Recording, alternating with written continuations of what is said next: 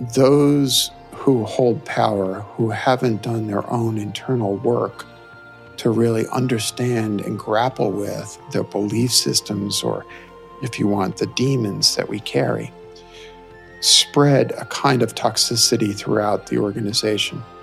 And so there's a responsibility for those who are in the most powerful positions within an organization, within a community, within a country, to do their work first.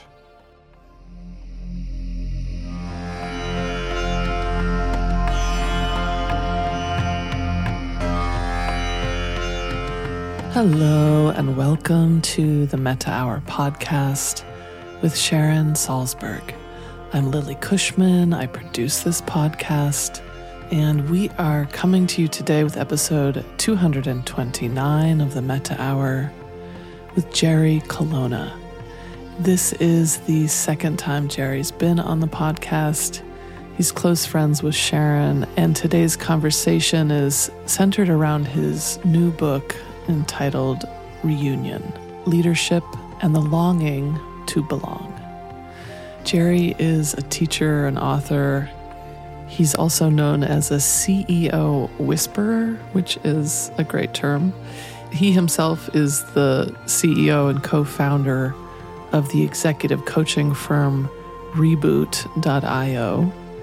And he's been using his experiences as a CEO as an investor, a journalist, a college professor, and a coach to teach leadership with a certain quality of humanity, resilience, and equanimity for over 20 years now. So it's a delight to have Jerry back on the podcast. And this is a very heartful conversation all about the different aspects of Jerry's new book, the inspiration for which grew out of the murder of George Floyd and the ensuing protests centered around Black Lives Matter, and Jerry's response to a lot of deep personal inquiry, and as Jerry calls it, being a first responder to suffering. So it's a wonderful, inspiring conversation. And if you'd like to check out Jerry's first appearance on the Metta Hour, that's episode 102, which is out there in the archives wherever you listen to your podcasts. And before we get to today's episode, a short announcement. We've just launched a brand new website for Sharon. It still lives at the same place, sharonsalzberg.com. And there you can find a whole world of all things Sharon, including every episode of the podcast, lots of old articles and press, as well as Sharon's many years as an on being columnist. You can find all those articles there as well. We've got an online store with different offerings, guided meditations, gift certificates, courses, and lastly, the full catalog of Sharon's 13 different books that she's released. So take some time and go swim around over there, SharonSalzberg.com. And let's get to today's episode Sharon Salzberg and Jerry Colonna.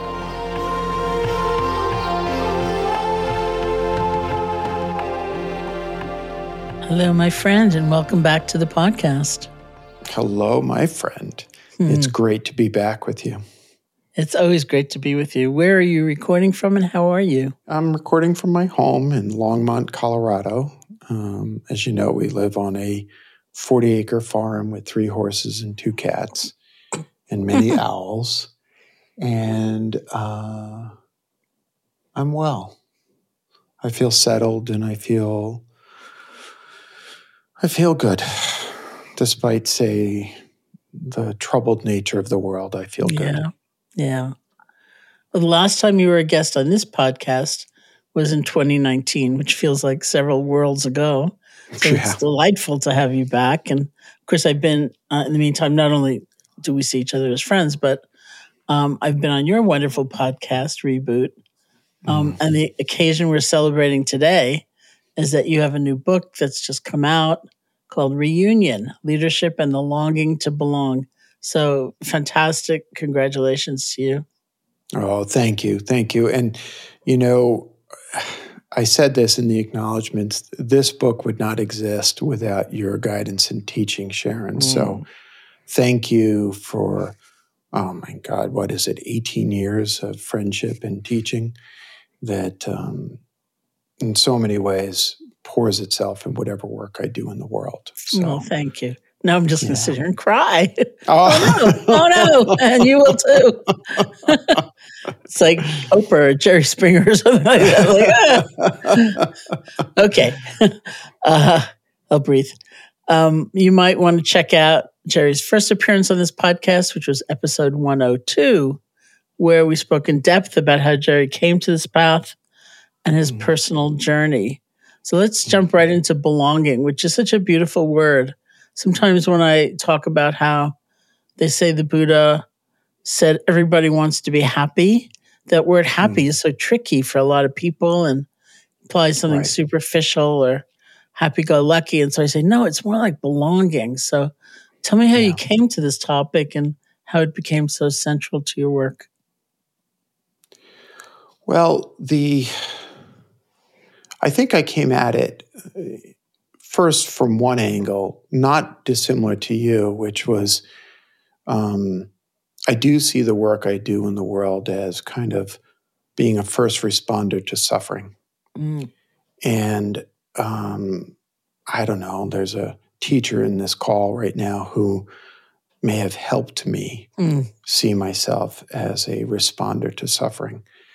Um, and you know, in a sense, I, I, like your framing. I like your notion about happy or happiness being an interesting and maybe even challenging objective. Mm-hmm. Um, I often think of the words equanimity or contentment um, and the ability to be content in the face of suffering, um, which is an extraordinary ability.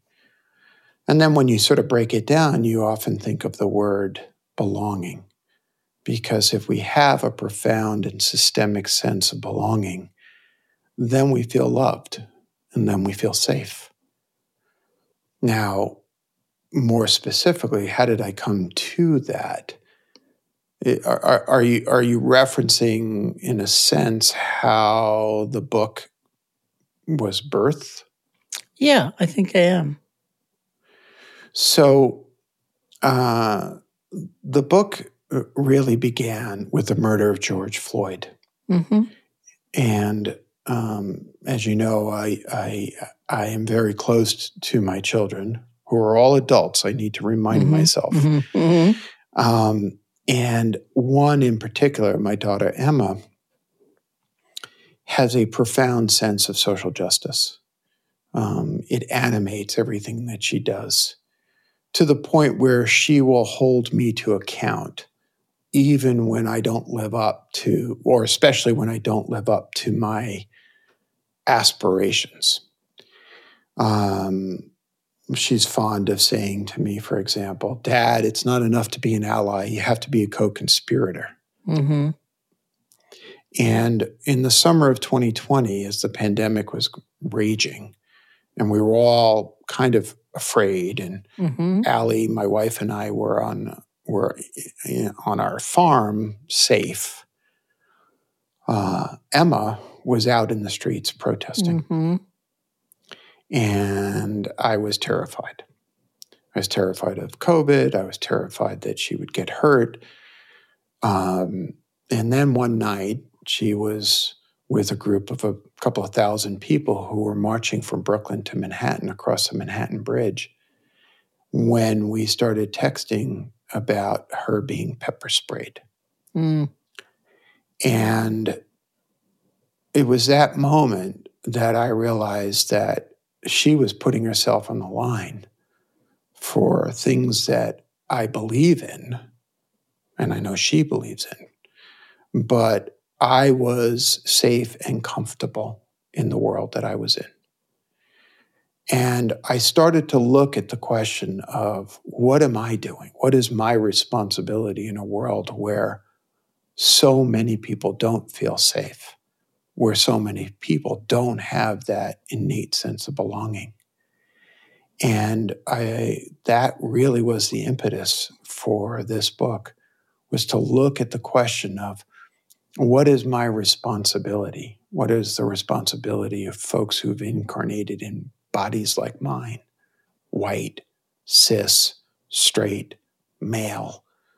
What is my responsibility when so many people are living their lives with their backs against the wall or knees on their necks, like George Floyd.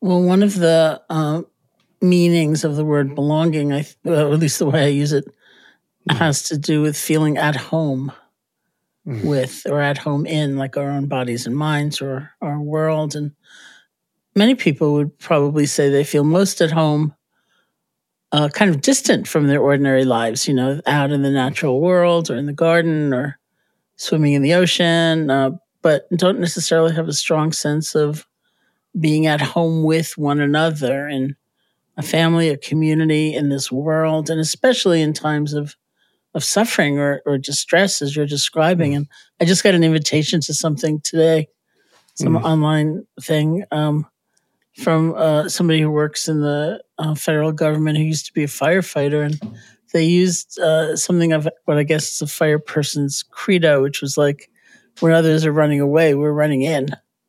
Right. And that actually reminds me of you in terms of uh, this time, you know, that we live in, and, and well, not just this time, but the sort of in general, the, the nature of discord and, and anxiety and distress and how many people are willing to be on the front lines? Well, I appreciate that. Um, you know, here again, I think that uh, I have many teachers who have taught me what it means to be a bodhisattva. Mm-hmm. And um, I think that a bodhisattva is supposed to turn toward suffering to do what mm-hmm. they can. Mm-hmm. And and in this particular case, you know, we're talking about the word belonging. I think it is, to use your definition, an expression of being at home in one's body, at home in one's existence. Um, but that means also there's a community aspect to that, and it also means being accepted for who mm-hmm. one is. Mm-hmm. Um, so it's not just um, being included, if you will it's actually um, being proactively accepted and celebrated mm. for whatever incarnation that you have, whether there's a gender fluidity about you, whether there is a uh, identity that doesn't fit a particular normative narrative that is the dominant narrative that you're carrying um, I think that we all have this deep and profound longing to simply be accepted wholly and utterly. Can, can, can I can I share something with you, which is uh, is this is this is a quote I'm going to read from Frederick Buechner, um, and I think this actually speaks to it really well. He says, there lies the longing to know and be known by another fully and humanly. And that beneath that there lies a longing, closer to the heart of the matter still, which is the longing to be at long last where you fully belong. Mm.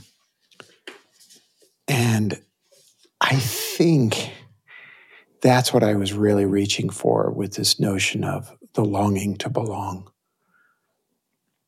And that begins you know, your book, right? That's that's the that's right. Of your book. Yeah, that's right.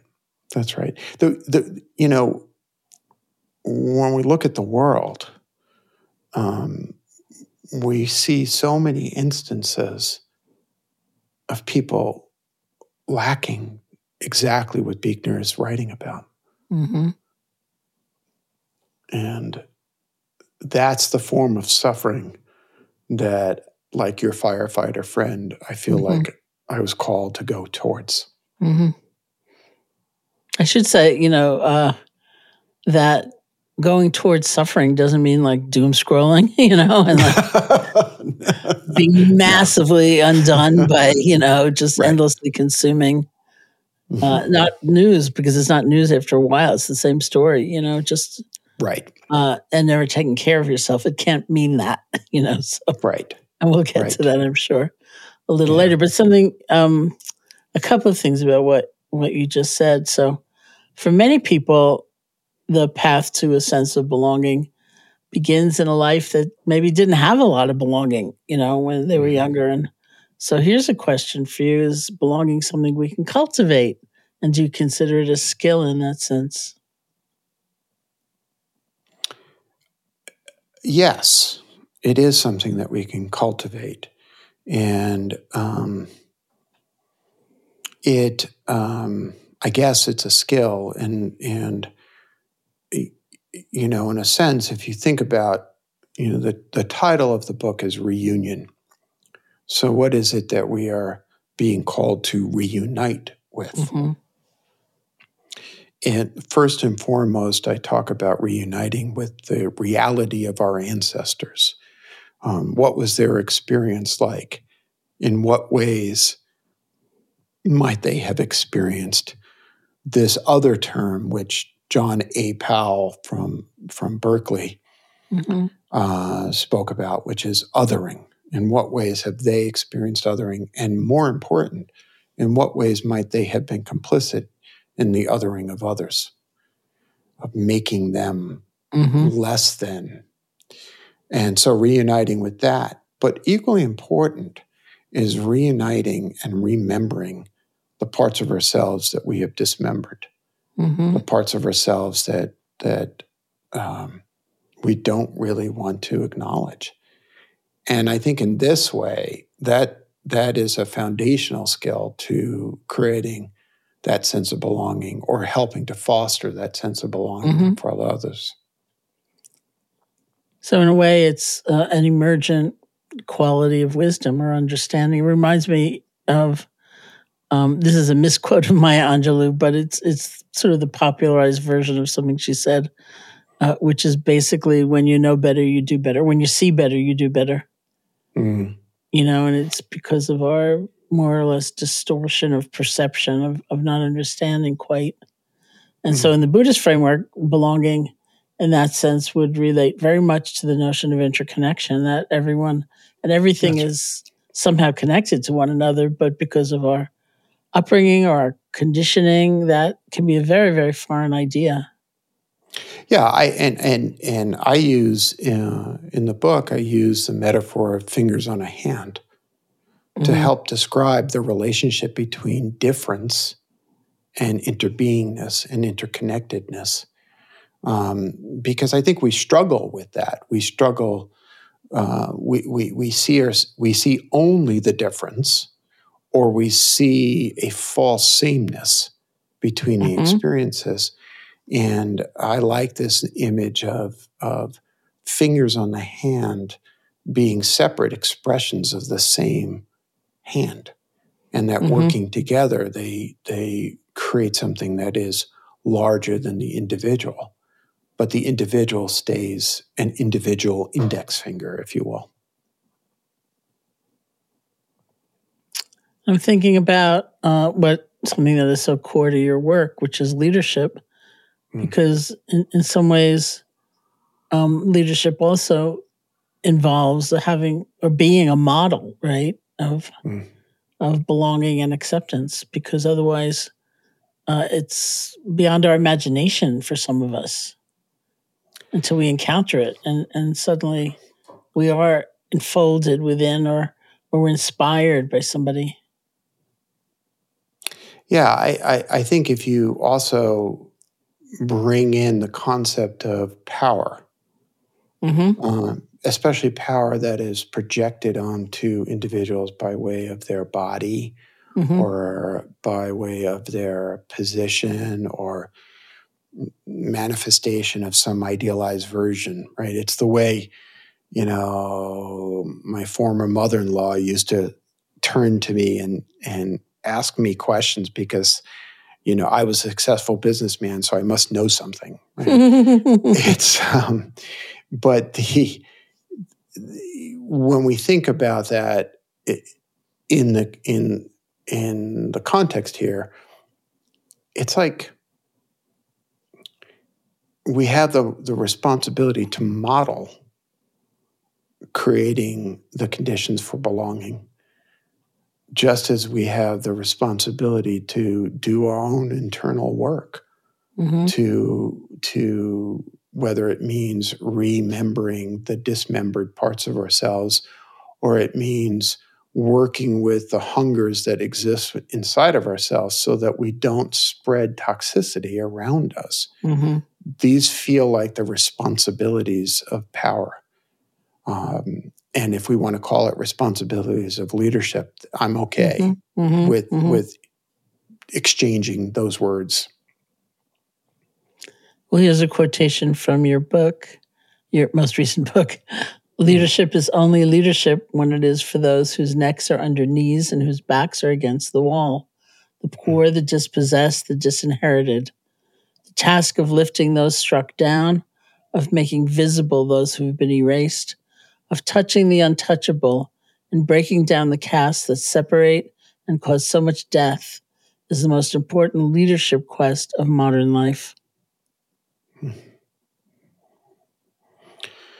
Yeah. Yeah. It's um, it's an expanded definition of leadership, isn't it?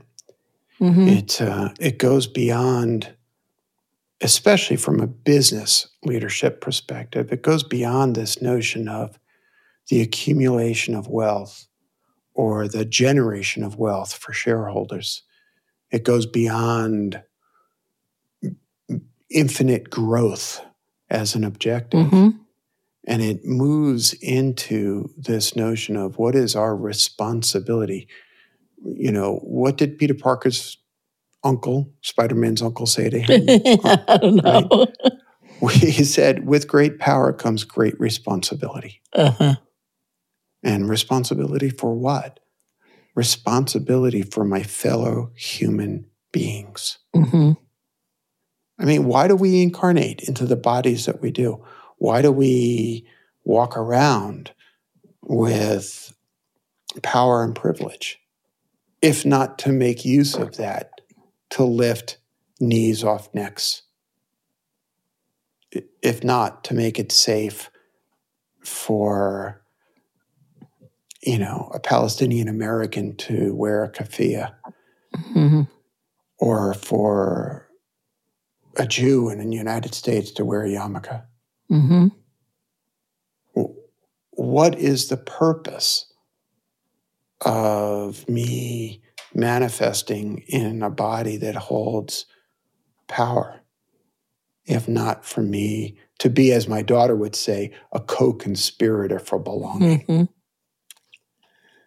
Well, you know, I'm thinking about it. Actually, the two things that came to my mind in terms of kind of day to day life. One was a friend, is a friend of mine who um, used to work for uh, the federal government managing a department. Mm. And uh, she always said that the goal she had was that everyone in her department flourish. Mm. And if she right. did that, the mission would be taken care of. That's right. You know, and and that was such an interesting concept of leadership and new for me to to ponder. And the other thing that I've been thinking of just in these last few minutes is some of my teachers who are very humble. It's like you wouldn't, if you think of leadership or power as something um, a little strident, you know, or mm-hmm. uh, muscular, they weren't like that. Mm-hmm. Some of them, you know, uh, they were very uh, quiet and sweet, maternal, uh, um, and just the strongest forces of inspiration I'd met, you know, and partly that became that became clear to me was because of the way they let everyone they helped everyone feel that they belonged. Like here you well, were doing this endeavor, you were working on uh, mindfulness and other qualities, and you know, toward an end of being free. And it was never sort of like, I think a little remedial work would be better for you, you know, or like right, right, try again next right. lifetime. It just wasn't like that. Right, right. It, you know, if if we can alter the framing of what leadership is supposed to be, if we can alter the framing of what power, the right use of power mm-hmm. should be, and start to include that sense of belonging, of fostering that systemic belonging, mm-hmm. or fostering what Martin Luther King Jr. would call would have called beloved community, mm-hmm. then maybe, just maybe, we can deal with, you know, things like the gun violence that is so pre- prevalent. And, and and I know Sharon how much this this that work means to you. Mm-hmm. You know, when we look at who pays the price for our inability to foster a sense of belonging in our society, among the many are children, mm-hmm. babies. Babies. I mean, what worse expression of systemic othering is there than children being shot in the streets? What how far from what we see ourselves as, as a species, have we come when we allow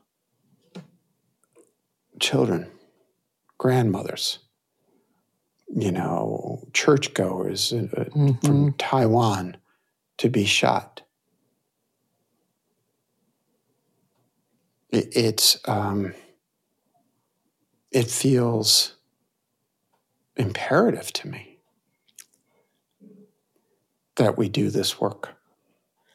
Well, in so many ways, you know, we've never uh, been taught, many of us, you know, that mm. power over is not the point, you know, and it's mm-hmm. not. Um, and for some people, you know, in their ordinary lives, it's like their turf might be kind of small, but it's what they've got, and they feel so powerless in some deep way anyway. And uh, so mastering that, you know, and letting everyone yeah. else know is sort of becomes the point of their lives. Well, I, I think you hit upon something really important there. I think that, you know, when, when I embarked on doing this book, the first book I did was a, a kind of retrospective. This is what happened to me in my journey to becoming who I am today. And here's what might be taken from that. This book was different. This book was, I need to do some work here. Mm-hmm. I need to understand my own relationship to these sorts of issues. And in doing that, one of the things I encountered was um, how tenuous my hold on my own sense of belonging is. Mm-hmm. Mm-hmm. Or even more, I encountered my own, and I postulate a theory that part of the reason it's so difficult to make progress on these issues on a systemic basis is that in looking at the experience of say my european immigrant ancestors mm-hmm. they they came to the united states with a very ambivalent state and status of who they were were they white were they not white were mm-hmm. they accepted were they going to be accepted and that once they became accepted, it was almost like they would be damned before they let it go. Mm-hmm. It was so scary. And so, like your um, assertion about power, it's so frightening. The, the notion of giving up something mm-hmm. that you've come to rely upon and love is so frightening that you hold on to it and you disconnect yourself from empathy, from compassion, mm-hmm. which I think is one of the root problems that we're dealing with. We use the term toxic leadership in the in the book. Does that is that what it refers to? Is that kind of lack of compassion? I think that's one of the expressions of it. Yeah, I think it's uh, the toxicity, you know, to, to, to, to give some context to it, I would argue that those who hold power, who haven't done their own internal work to really understand and grapple with their belief systems, or if you want, the demons that we carry, spread a kind of toxicity throughout the organization. And so there's a responsibility for those who are in the most powerful positions within an organization, within a community, within a country, to do their work first, to do their work in deep and profound ways. Because if not, their unfinished work, their internal demons, if you will, are set loose on everybody else. Mm-hmm. And so we we end up asking our organizations or our community members to, in effect, do our work for us. A simplest way to understand this, if, if, if you know, we have a few examples of a kind of narcissism in political leadership. Mm-hmm. And the narcissist at base is a kind of empty, hungry ghost, to use our mm-hmm. Buddhist language. And rather than doing their own internal work to grow past that, they constantly feed on the insecurities and the aspirations of the, of the people so that they can feel better. And of course, like every hungry ghost, they're never going to feel better because they're never mm-hmm. satisfied. It's endless. And so that's that's the kind of toxicity I'm talking about. And it'll manifest in aggressions and unconscious biases. It'll manifest in all sorts of ways, whether they're microaggressions or macroaggressions. But at its root, it's that hungry ghost inability to actually heal their own internal wounds. And the rest of us pay a price. Mm-hmm.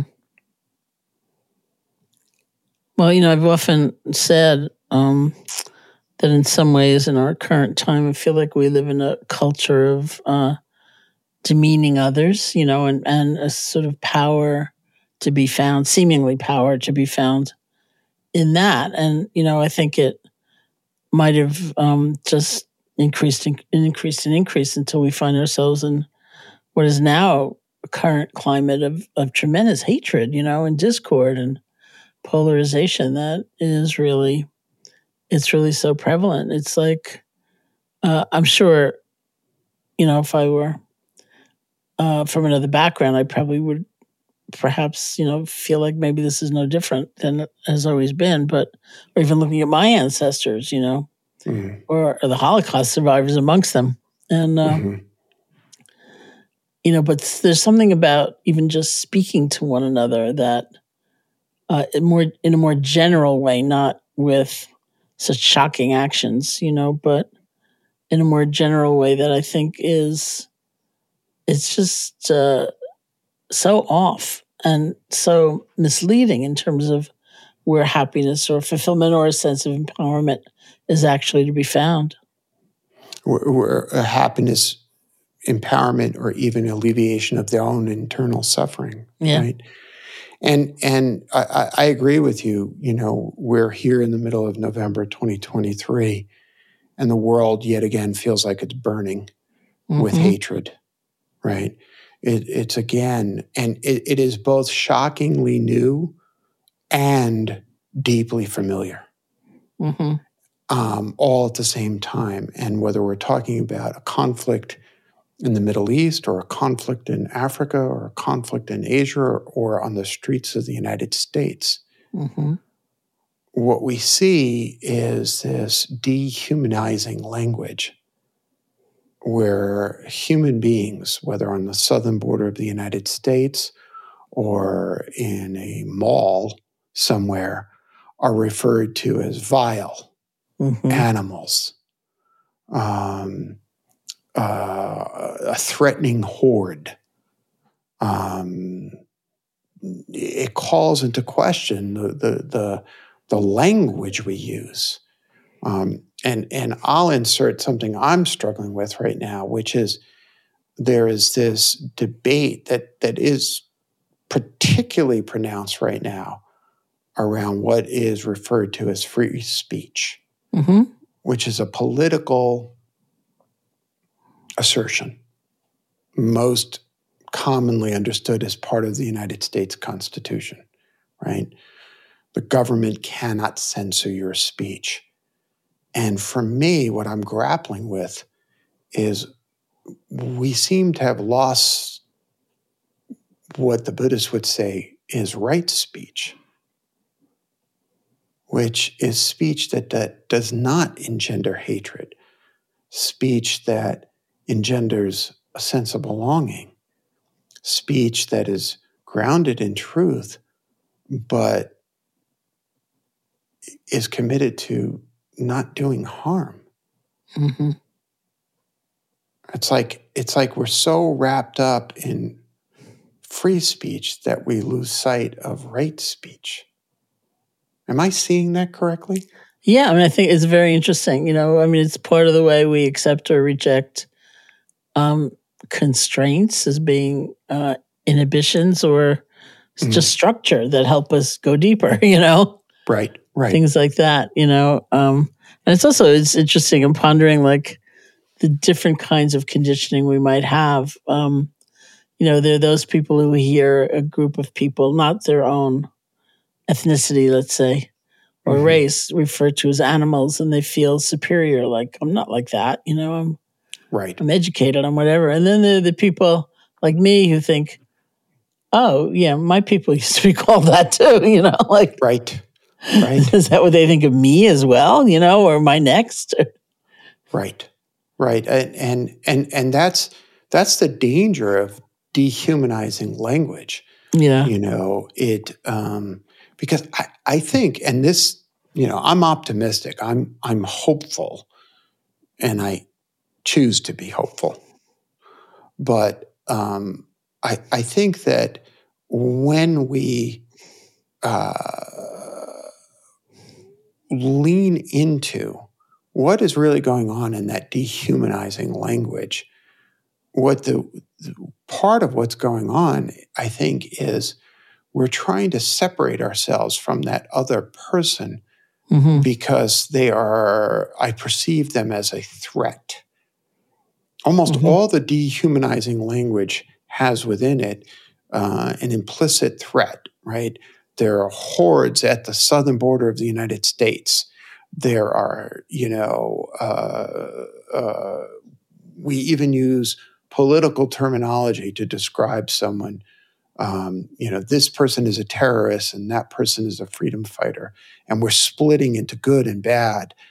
Whereas what we're losing sight of in that moment is the activities what's actually happening um, and that's that's what i find most troubling and most against what i would i would understand as right speech Well, if you're, you know, using if you're using words like animals to describe people, it's a Right. permission structure, right? right Because Or- and not that not that animals should be mistreated, but you know, an example I've often used is like if you kick a table and you realize you're kicking a table, that's one problem. If you kick a person and you feel like you're kicking a table, that's a bigger problem. that's right that's right Yeah. that's a good that's a good metaphor yeah So maybe we should go over the principles of right speech and see if it's even feasible in society. Like being truthful. yeah yeah we can do it yeah. together. Being truthful. I mean, one thing the Buddha said was say that which is true and that which is useful. yeah You know, to say that which is true uh, and just hurtful, you know, makes no sense because uh, the underlying motivation is considered, you know, based on compassion. So you want to see people rehabilitated, not cast off, for example. or made made less than human Yeah, even with language like human. savages and brutes you know Yeah. what we're what because this is all language that has uh, separated us and you know i think you made a, an important connection w- with even right intention what is your intention right is my Mhm. intention to speak in a way that is to make you feel bad Is it to make myself feel bad by making you feel bad? Is it to make you feel afraid because I've been afraid? Mm-hmm. Is it to make you suffer because I've been suffering? What is the purpose of that speech? Mm-hmm. Versus um, when we stand back from a world that feels like it's on fire, torn apart by hatred, what is our responsibility to cool that flame? What is our responsibility to dampen the hatred rather than make the hatred worse? And I don't hear, by the way, uh, you know, right excuse in the words right speech. I don't hear people being absolved of responsibility Mm-hmm. for actions that cause harm. Mm-hmm. But I do hear a sort of guidance and admonition to those who would endeavor to create more harmony in the world. Well, I think if you really look at some of the principles of right speech, even though they, they can seem somewhat I mean, nowadays it would be called right speech. It's more modern communications, you know, understanding, but or maybe uh, nonviolent communications. To, yeah, to it's like Marshall nonviolent Rosenberg, communication. right? Yeah, you know, and it's it's a lot of the same principles as as Mhm. what the Buddha was talking about with right speech, and even if you use things like use I language, you know, as opposed to you language, it sounds so cliched, and uh, but I've seen it work in in that people sometimes come down to first of all admitting their vulnerability Mhm. um, talking about what they feel instead of just masking it with ideology, which, you know, I, as friends have been talking about this, you know, like Right. the way we can avoid the very difficult feelings that many of us might have, you know, in a time of conflict or, or uncertainty and, uh, and just mask it with this certainty of knowing it all. And Or a certainty of knowing it all, a certainty of shutting it down. Yeah. Uh, I'll, I'll- I'll share with you, you know, many of my clients are CEOs and business leaders. And the other day I was talking to the global head of HR, human Mhm. resources, which I think is a funny term, but okay, human resources at a very large software company, tens of thousands of employees. Mhm. And we were talking about the current state of affairs. And there's an internal communication tool called Slack. Many people Mhm, listening will know it. And she said, Jerry, things have gotten so bad that staff people have had to moderate the content on Slack channels well, because people are attacking each other. mhm. And so the impulse, which I understand, the impulse is to shut it all down Mhm. shut it down. The problem, I think, though, psychologically, is that you're not going to stop the feelings. Mhm. You're going to drive it underground. Mhm. And so, what we're struggling with right now, I think, is how do we create forums of civil conversation so that people can share, I'm hurting. I Mhm. feel the consequences of intergenerational trauma Mhm. flowing through my body right now because there might be a war going on, or there might be attacks going on, or because some group of people have been identified and, and, and singled out for violence. Mhm. And, and we lack language, we lack forums for how do we deal with that suffering Mhm. so that it doesn't become more violence. When you say you think of your ancestors, the Italians, is that it? so uh, I identified as a boy, I identified with my Italian ancestors, my Mhm. Mother's parents, and as it turned out, my father's adopted parents. Mhm. See, in my family growing up, par- part of what helped helped make me feel disconnected in my body was that there were things that were not talked about Mm, talk about right speech. Yes. Right. Let's, exactly. let's hide that. let's hide these facts. And and while it was discussed and it was known that my father was adopted, it wasn't um, the consequences of how he felt mm-hmm. were never discussed. And so one way to understand this was, and and the consequences of this is the way my father found out that he was adopted Mm-hmm. And so this happened uh, on his wedding day. His mother stood at the back of the church and she hated my mother. And she stood at the back of the church screaming at my mother, calling her awful names. And then finally said to my father, You're not my son. You were adopted. Mm-hmm. And in that moment, everything he knew about who he belonged to was shattered. Mm-hmm. Eventually, um, he heard more of the story, and we heard rumors of names of who and what. And then after he passed, one of my siblings, my oldest brother Vito, found the birth records of my father, the adoption records of my father from New York Foundling Hospital. And it turned out that his mother was an Irish immigrant who was 20 years old. And this was the part that really hurt me or that I felt sad about. He was adopted at 18 months old. Mm. Now, that's long enough to have bonded mm-hmm. with his birth mother. It's long mm-hmm. enough for him to have internalized, in some ways, his first name, which mm-hmm. was William Michael Heffernan. And so I, in part of my own reunion journey, I went back into that relationship. What was it like for my mm. father to grow up and grow into adulthood, not really knowing to whom he belonged? Mm. And how did that impact me? The, the plot line ends, if you will, with me traveling to Ireland to visit the gravesite of my father's biological mother mm-hmm. So that I could complete a circle, if you will. And it's uh, it was a very, very powerful moment for me because, in a sense, I remembered one of my ancestors who was dismembered from my family tree mm.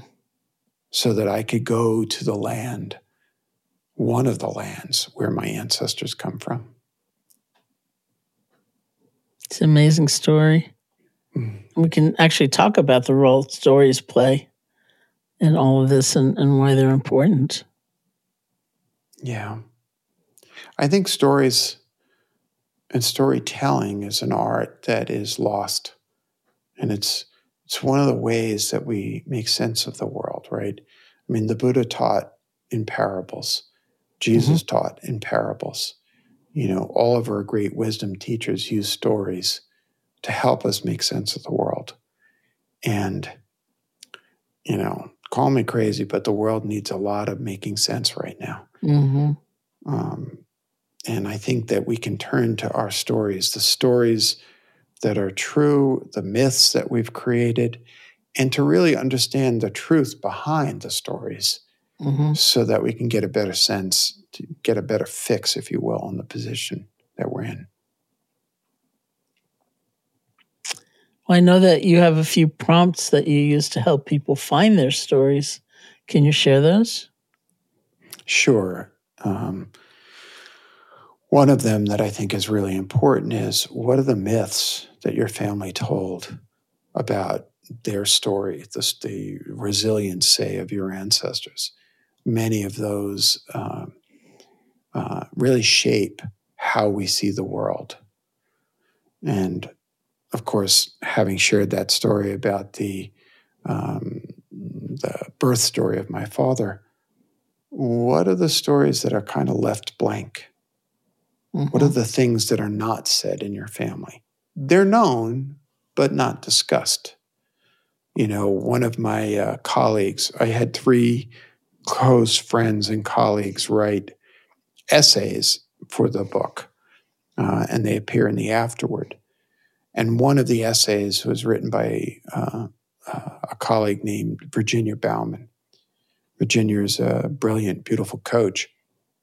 And she asks about her own ancestors what happened to the queer folk on her family tree? Because they don't talk about them. Mm-hmm.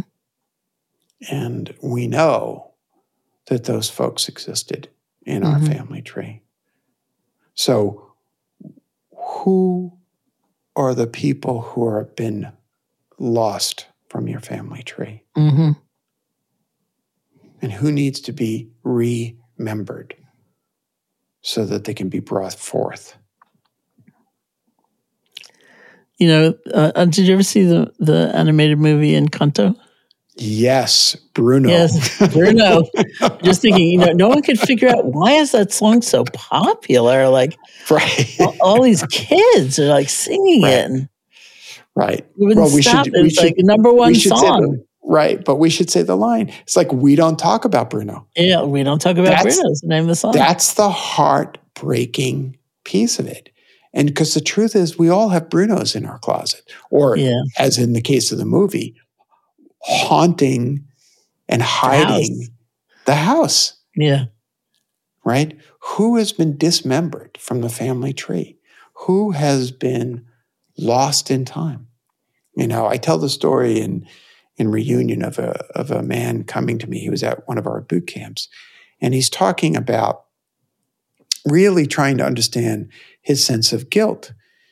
And he comes up to me and he says, um, I think I'm beginning to understand this pervasive sense of guilt. And he tells the story of his great grandfather who had enslaved a woman mm. and raped her. And the children who came forth were the issue of this violence. And I stopped and I said, What was her name? And he said, I don't know. My father doesn't know. I said, I didn't ask you what your father knows. Mm-hmm. What was her name? And my point was that that ancestor needs to go from being Bruno, unnamed, mm-hmm. unrecognized, into becoming an ancestor. Mm-hmm by being remembered, by the truth of her experience being remembered. How many of us have ancestors who are lost in time? How many of us have secrets? You know, my biological grandmother went to her grave. She had another son. Mm. My father had a half brother. He never knew that my father had existed. Mm. Yeah. My father was Bruno. Uh, right.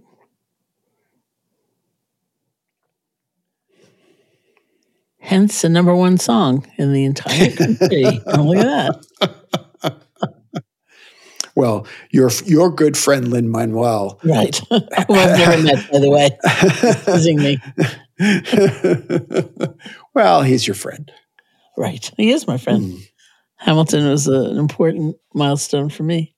Mm. Um, but it just struck me that that song, you know, how weirdly popular it was and probably why, you know. Yeah. Yeah. Here yeah. it is. So I'm wondering what you would say. I mean, this is a reductionistic question because this couldn't possibly be one thing only, but what propels a journey toward reunion? Is it longing? Is it suffering? I mean, it can't be being overwhelmed by suffering, which is what we started to talk about before. Because when you're overwhelmed, you're exhausted. You know, you don't have the energy to to look for transformation. I mean, we come closer to it and hopefully face it and develop mm. a different relationship with it, but not be overcome by it because then we're just there. Um, but there's something, and and longing, I think, has something to do with it. Well, I think I think there's a couple of things. One is, you know, I purposely didn't speak about longing to belong as something that other people have that we ourselves don't have. Mm-hmm. I think it's really important that we recognize that we all have that so that we can foster that sense of empathy. Mm-hmm. So, the reunion process, in a sense, is a way to not only respond to the longing to belong of others, but also our own internal longing. But I will add, it's also an extension of something that I think is vitally important. You know, you know me. I'm I'm fond of little quippy little ways of, mm-hmm. of understanding things, and one of the things that animates so much of the work I do is a simple little construct that better humans make better leaders, mm-hmm. and it's obvious but it's also very difficult to achieve.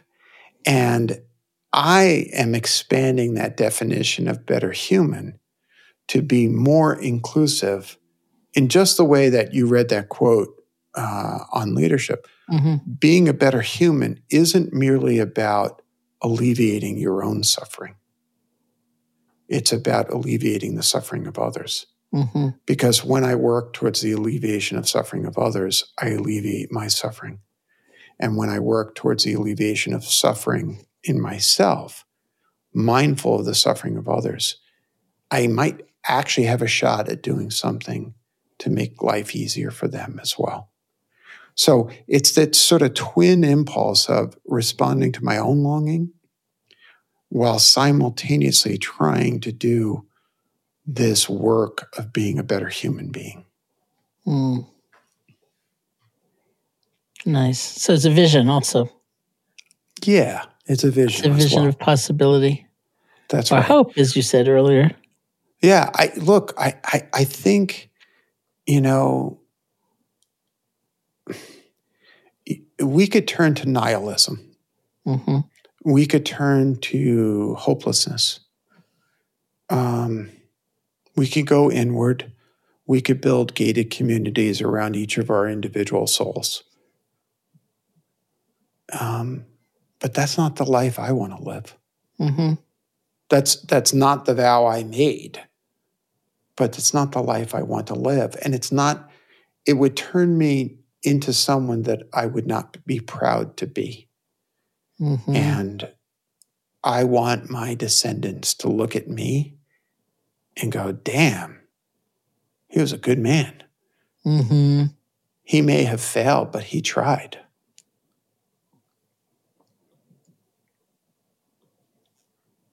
Nice.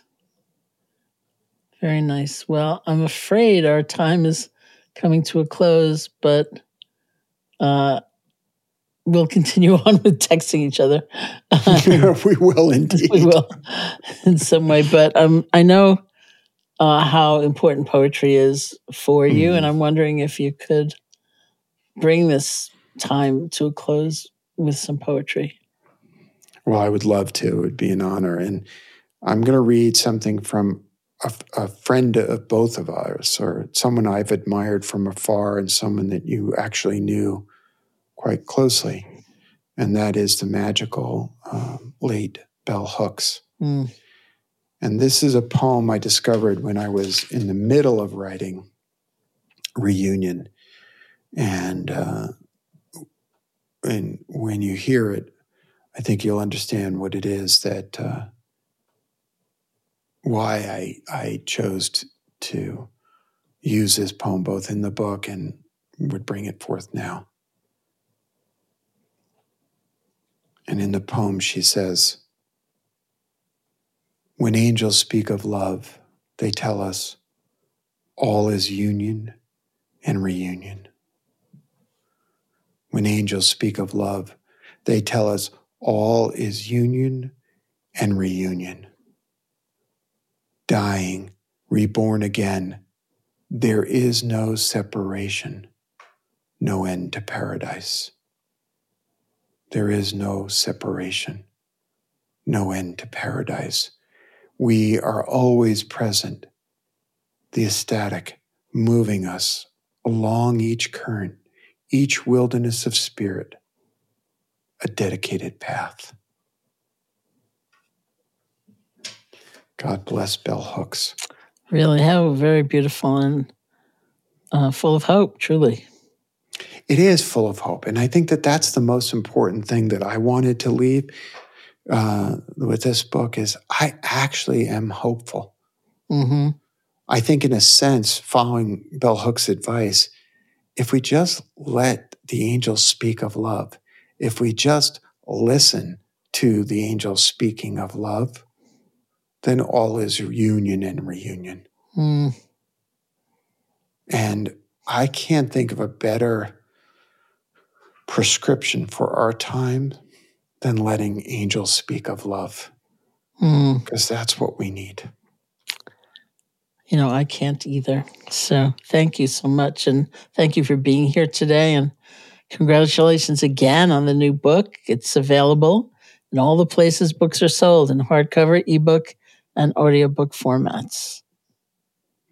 Thank you for having me, Sharon. And thank you for all the work you've done. And, you know, to be your student for all these years, I mean, I feel like the best way I can pay you back for all that you've given the world is to make a positive dent in the world and to try to do something about the suffering. It's so beautiful. See, now I'm going to cry again. You're so. Well, Oh. Lily, come save us.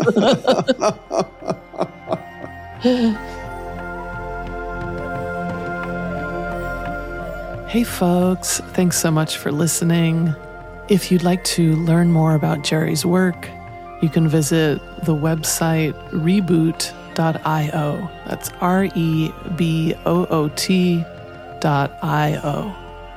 And definitely get yourself a copy of his new book, Reunion, wherever books are sold. For all things Sharon, including a free guided meditation, you can visit SharonSalzberg.com. This has been the Metta Hour podcast on the Be Here Now network. May you be safe, may you be happy, may you be healthy, and may you live with ease.